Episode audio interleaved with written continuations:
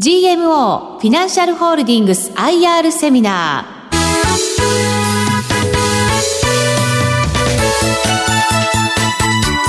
この番組は証券コード7177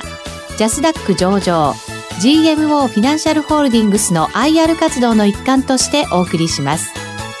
お話は GMO フィナンシャルホールディングス常務執行役グループ CFO 山本達樹さんです。この番組は6月7日に東京で開催した IR セミナーを収録したものです。証券コード7177東証ジャスタック上場 GMO フィナンシャルホールディングス株式会社常務執行役グループ CFO 山本達樹さんです。大きな拍手でお迎えください。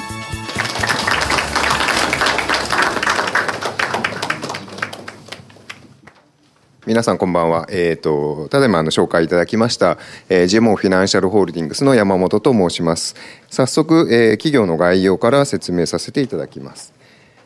えー、改めまして GMO フィナンシャルホールディングスなんですけれども、東証ジャスダックに上場していて、えー、証券コードは7177あとなってます。国内外に10社の事業会社を保有しておりまして、えー、およそ350人ぐらいで、えー、事業を運営していると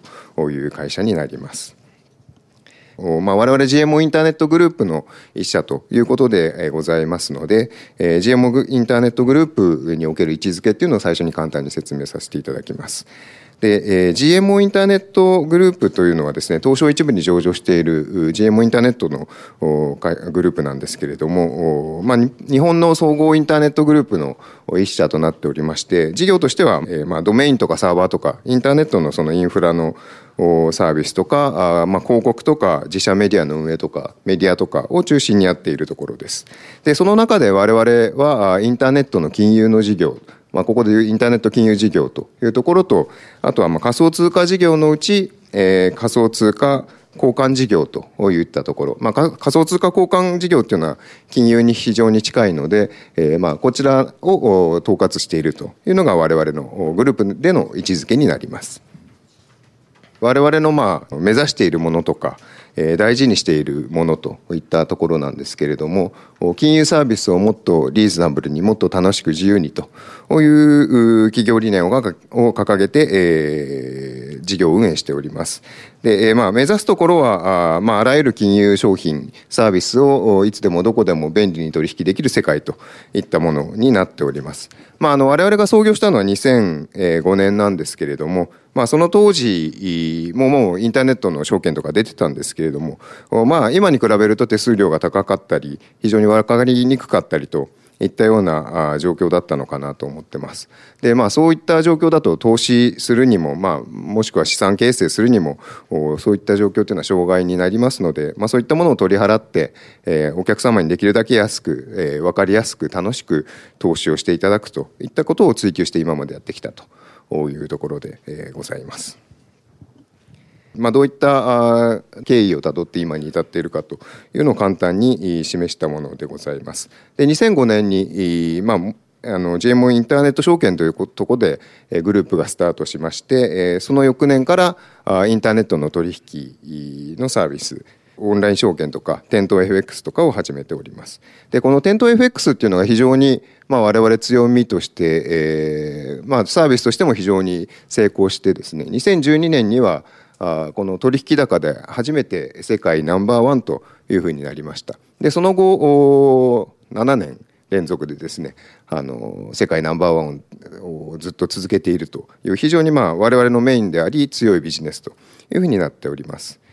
で、まあ、この国内の事業展開と並行する形で2012年からには香港2015年には英国2017年にはタイでそれぞれ現地法人を立ち上げてグローバルな展開を進めているというところです。で、また2017年9月には新しい事業としてえー、仮想通貨の事業に GMO コインという会社を連結子会社化して参入、えー、また2018年には青空銀行様と GMO インターネットグループでの共同の事業なんですけれども GMO 青空ネット銀行というところに共同で出資して事業開始といったところでこう新しい分野にも進入し進出してきているというようなところでございます。我々が勝負しているところというところで、えー、なんですけれども、まあ、大きく言うとインターネットと金融が交わる領域というところで事業を展開しております。で、今現在やっている事業を大きく2つのセグメントに分けさせていただいておりまして、1つ目が証券 FX 事業、もう1つが仮想通貨事業になります。で証券 FX 事業っていうのはあ、まあ、株式ですとか FX とか CFD とか、まあ、そういった金融商品をオンラインで提供しているものなんですけれども、まあ、主な会社としては GMO クリック証券、また FX プライム G by GMO といったような会社で提供させていただいております。でこちらがまあメインとなりまして、収益でいうと全体の86.3%というところになっております。でもう一つの仮想通貨事業というのは、まあ、新しく2017年から始めた事業なんですけれども GMO コインという会社がになっております。でここは仮想通貨の売買ですとか仮想通貨のレバレッジ取引というのを提供していて、えー、まあ去年の実績ですと収益は大体11.6%ぐらいの収益になっているというところでございます。グローバルな事業展開について、まあ、先ほども申し上げましたけれども香港ロンドンバンコクでそれぞれ展開しております。で香港ロンドンでは、えー、FXCFD といった商品で、バンコクではネット証券といった商品を展開しております。当社グループの強みということで、えー、まあシステムの開発力というのを記載させていただいております。まあ、先ほども申し上げました通り、まあ、FX で7年連続で世界一になったり企業としても成長してきたというところなんですけれどもそれを支えてきたのがこの強みだというふうに思っております。まあ、我々の提供している商品というのは金融商品なんですけれどもえーまあ、金融商品といえどもインターネットのサービスでございますので、えー、安さと使いやすさというのが非常に重要と、まあ、これが揃っているところがあ最終的に勝つんじゃないかなというふうに思っております。えー、でもそのことを可能にしたのがこのシステム開発力というかテクノロジーの活用というふうに思っております。まあ、我々実はまあメインのシステムのほとんどがほとんど自分たちで作って、えー、運用して保守してといったようなところをやっております。でまあこれによって何が可能になってるかというとですね、えーまあ、自分たちで作るので、えーまあ、作りたいものを安くですねスピーディーに作ることができるとかつ、まあ、品質も、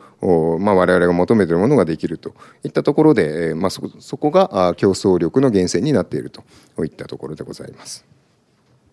からあの各セグメントについて簡単に紹介させていただきます。一つ目が証券 FX 事業になります。で、えーまあ、証券 FX 事業で一番重要な会社として JM クリック証券の紹介になりますが、えーまあ、こちらのグループのスタートとなる企業でございまして、収益的にも最も重要な中核となる会社というところでございます。で、まあ、提供しているサービスとしましては、えー、株式投資信託先物オプションといったその有価証券の関連サービスだったり、まあ、店頭の FX 外為オプション CFD といったあ店頭デリバティブの商品といったようなものがメインになってます。で特に他のネット証券と比較して特徴的なのはこの店頭デリバティブ FX とか CFD とかですねそういったものが非常に強いというのがあ、まあ、他に比べると特徴的なところなのかなというふうに思っております。でこちらのプロモーションの一例として、えー、女優の新垣結衣さんを CM キャラクターに起用して、えー、やってますというところなんですけれども、まあ、我々 FX の業界ではですね、えー、非常にまあ知名度があって、えー、よく知られてるんですけれどもネット証券という切り口から言うとまだまだあまりこう認知度も低いと。いうところでそちらはあの経営課題の一つになってます。えー、まあそのためこう皆さんに知っていただくために、え、こういったまあ女優さんを起用させていただいて、え、ブランディングに生かして知名度を向上していきたいなというような活動を行っております。まあ、我々の最も今強い商品として店頭 FX というものがございます。えーまあ、店頭 FX 先ほどから申し上げてますけれども7年連続で、えー、取引高で世界1位といったような非常にま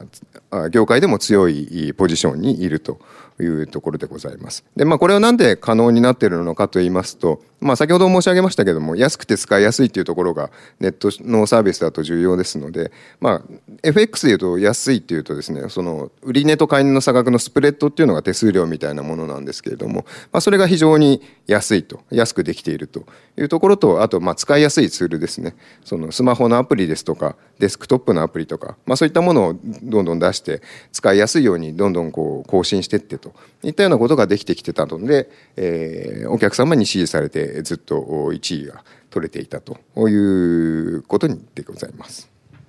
でもう一つあの重要な指標としまして、えー、預かり証拠金の残高というのの推移を出させていただいてます。で預かり証拠金というのは、えーまあ、口座数と並んでですね事業の規模とか事業基盤を示す重要な指標かなというふうに思っております。まあ、他の業者がここ数年そんなに伸ばしていない中、えー、GMO クリック証券はあ、まあ、順調に残高を伸ばしていっているというのがわかるかなと思います。まあ、日本におけるその事業基盤というのも着実に少しずつ増やしていっているというところでございます。はい、えーと、続いて証券のビジネスです。えー、証券についても FX と同様、まあ、安くて使いやすいというところをあの追求して今までやってきております。でその安さの一つの例として、えー、現物手数料の比較表を出させていただいております。ほとんど全ての価格帯で、まあ、メインなあ競合の他社とのよりも安い価格で、えー、手数料を提供できているといったところでございます。ネット証券の売買代金の推移となっております。えー、国内のネット証券ですと、やはり SBI 証券さん、えー、楽天証券さん、えー、松井証券さん、えー、株ドットコム証券さん、まあ、マネックス証券さんと、まあ、昔からいるそのメインのプレイヤーがいるんですけども、まあ、我々も最高発ながらそこに食い込むぐらいのシェアを今いただいているというところでございます。で、えー、まあ、株式については、その、さらなる成長のためにはですね、やはりサービスを充実していかなきゃいけないかなというふうに思っておりまして、ここ数年ですね、まあ、貸し株ですとか、一般信用の売りですとか、投資信託とか、あまあ、そういったサービスをどんどん投入していって、サービスを強化して、総合力を上げていっていると。まあ、今後それで、えー、もうちょっとシェアを伸ばしたいなというふうに思っております。とサービス充実の一つなんですけれどもその中でも最もまあ大きいものとして去年から始めております GMO 青空ネット銀行との口座連携サービス証券コネクト口座というのがございます。でこの証券コネクト口座っていうのはですね、えー、まあ銀行の口座なんですけれども銀証券の口座と連動しておりまして、まあ、これを作っていただくと、えー、銀行か証券かどっちかにログインしていればあ両方あのログインできるといったようなサービスですとか、銀行から資金を動かさずに、銀行の預金に置いておきながら、え現物の株とか投資信託とかを買えるサービスとか、まあ、そういった便利なサービスを提供していて、えー、まあ、非常にあのお客様には好評いただいているというところです。で、えー、それに加えて、えーまあ、銀行、今まで証券だけで集客してきたところなんですけれども、銀行口座の開設というのを窓口に集客することができておりますのでこちらの面でも非常にプラスになっているというものでございます。でこの証券コネクト講座なんですけれども去年の8月にスタートしてまだ、えーまあ、1年も経ってない状況ですけれども、えー、口座数としてはだいたい2万5千件ぐらい残高としても160億円ぐらいと、まあ、非常に順調に来てるのかなというふうに思っております。で、まあ、今後はこのお預けいただいている、その証券コネクト口座に預けていただいている預金というのを、こう、証券サービスとかで利用していただいて、えー、まあ、証券の活性化につながっていければな、というふうに思っております。えー、続きまして仮想通貨事業になります。で仮想通貨事業は GMO コインという会社で、2016年10月からやっております。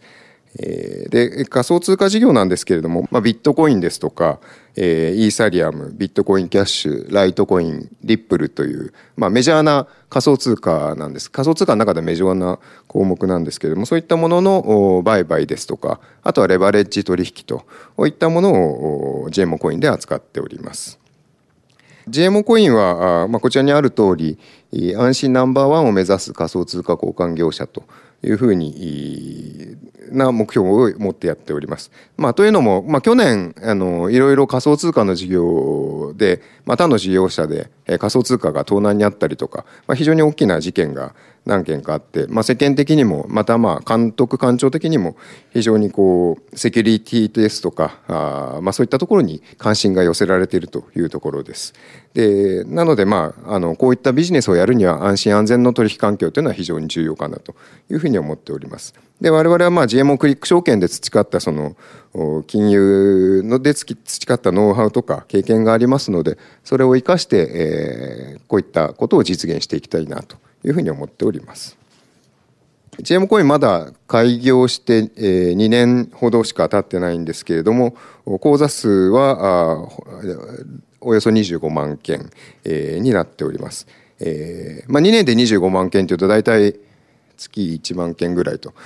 いうところなんですけど非常に他の FX とかネットの証券とかに比べても非常にハイペースで口座数が増えておりますのでかつその幅広く若い方も含めて非常にこう多く幅広く口座開設いただいているので関心が高いのかなというふうに感じております。直近の売買シェア業界で 2, 2ぐらいの規模というところでございます。まあ、仮想通貨の業界の中ではビットフライヤーさんという会社があの一番業界で大きいんですけれども、まあ、GM コインはそれに次ぐ規模になってるのかなと思います。まあ、あのちょっと正確な統計数値がないので当社調べということにはなっておりますけれども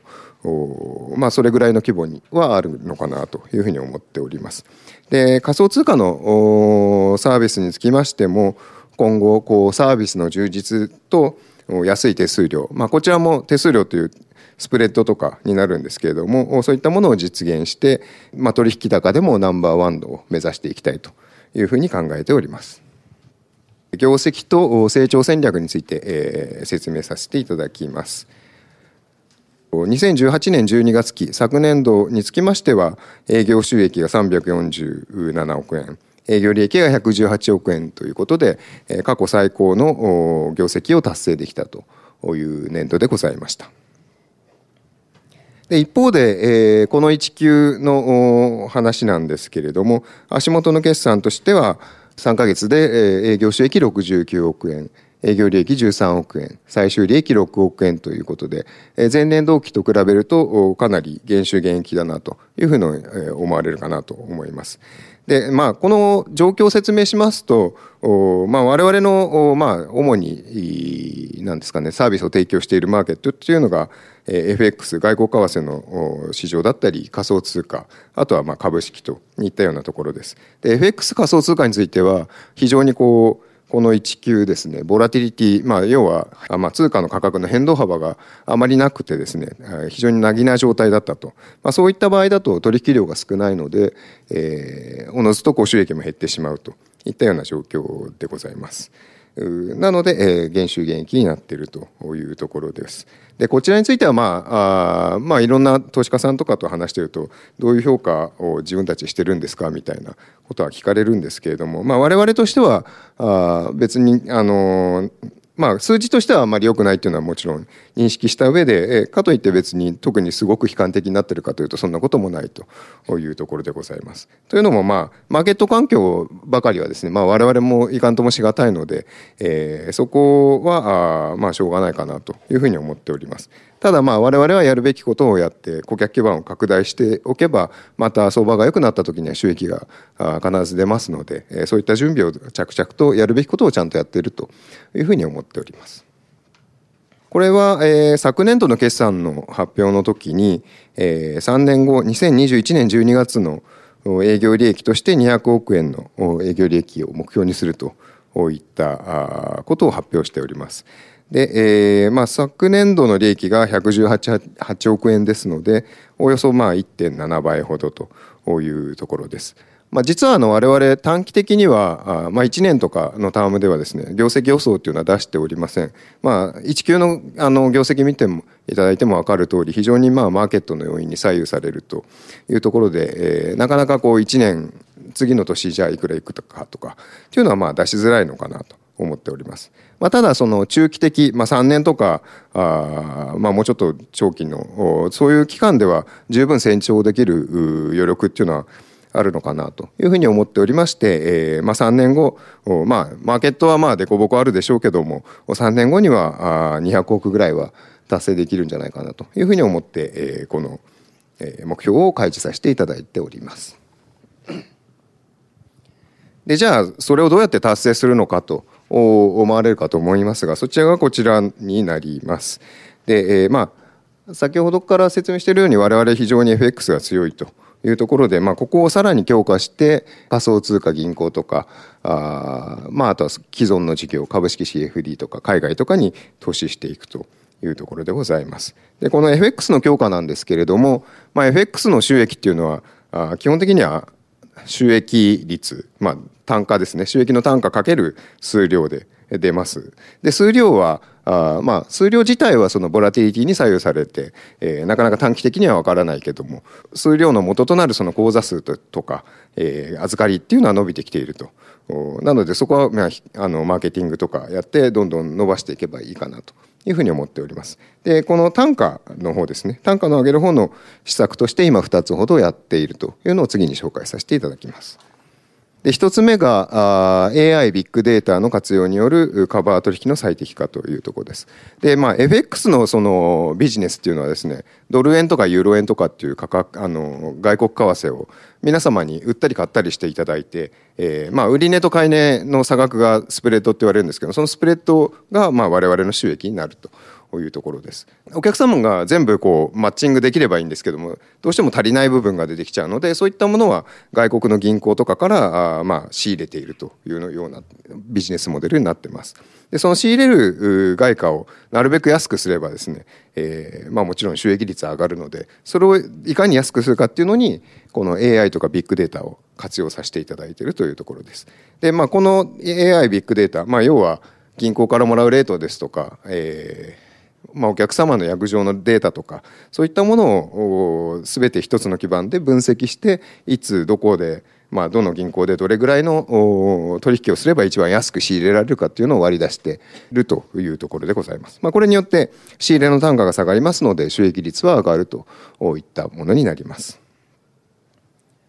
でもう一つが、えー、法人向けビジネス、まあ、個人向けのノウハウを生かした法人向けのビジネスというところです。でこれはあの、まあ、今仕入れ単価を安くすれば収益率上がるって申し上げましたけれどもそもそも仕入れを減らせばあもっと収益が出るという発想なんですけれども、まあ、今国内のその個人の投資家様のその取引をマッチングさせて、えー、足りない部分を仕入れるというふうに申し上げましたけれどもその足りない部分をさらに法人の方に取引していただいて埋めれば仕入れる必要がなくなりますので、えー、まあ、そういったことで収益を上げていこうというのがこの法人向けのビジネスでございます。で、えー、まあ、個人と違って法人のお客様ってまあ海外のヘッジファンドだったり、えー、海外の同業者だったり、まあ、商社だったりいろいろいるんですけれども、まあ、国内のその個人の投資家とは若干やはりスタイルが違いますので、えー、すぐにこうなかなか一気に参入できるものではないので段階的に、えー、参入する準備をしておりまして2020年には本格的に稼働できるようにということを目指しております。であとあの、まあ、新しい分野にせあの収益あの投資しますよといったような話をさせていただいたんですけれどもその一つとしてえ CFD というのをご紹介させていただければなと思います。こちら見ていただいて分かる通りですね、えー、口座数預かり証拠金ともに非常に順調に増えておりまして、え、預かり証拠金についてはまあ年平均36.8%の成長というふうになっております。えーまあ、CFD 収益率も非常にいいので我々ここを伸ばせばですね成長にさらに加速するのかなというふうに思っております。で施策としてはあプロモーション強化して認知度の向上を図って顧客の損度の拡大を図るというところです。まあ、CFD の問題点というかですね課題としてはやはり認知度が低い CFD って何なんだろうって思う人が多分うん、いっぱいいるんじゃないかなと思いますので、まあ、そこを知ってもらうところからマーケットを作るといったようなところから始めたいなというふうに思っております。えー、最後に株主還元なんですけれども株主還元の基本的な方針としましては連結配当成功50%を目標にして年4回配当するといったものになっております。インターネット証券って結構配当成功が高かったりするので、まあ、株主様からのその還元してほしいという要請とただ一方で金融機関ですので金融機関としてやるための自己資本の充実とかあとはまあ新しい投資もいろいろしたいのでそういった投資のための一定の資金と資本というのを保つといったところのバランスを考えて今50%として設定させていただいております。2017年3月期に配当成功50%に引き上げてから、えーまあ、目標通りずっと50%で、えー、配当はさせていただいているというのが確認できるかなと思います。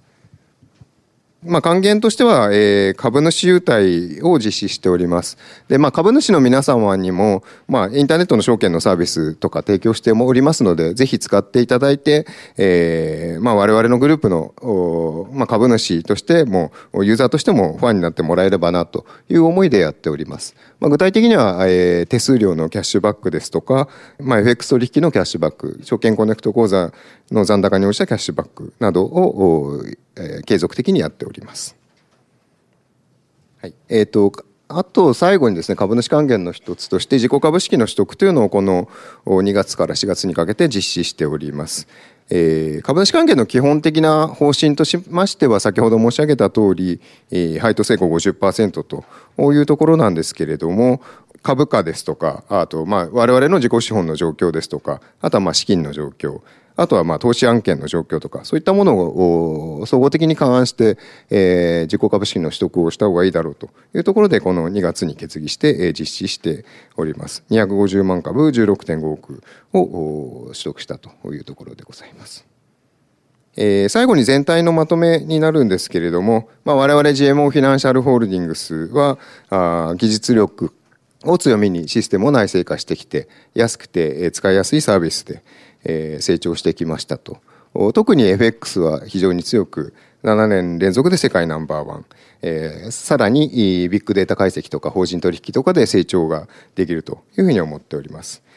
まあ、株についても最高発ながら大手ネット証券の威嚇にまできておりまして、えーまあ、今後サービスを充実してさらに伸ばしていきたいなと思っております。で、まあ、FX に加えて CFD も非常に高い成長が見込まれております。えー、まあ、その他仮想通貨とかネット銀行など新規事業もありますので、そういったところで FX だけではない成長を図っていきたいなというふうに思っております。で、還元としては配当成功を50%年4回で実施というところでございます。えー、以上簡単ですが GMO フィナンシャルホールディングスの説明になります、えー、ご理解いただければ幸いでございます。ご清聴ありがとうございました。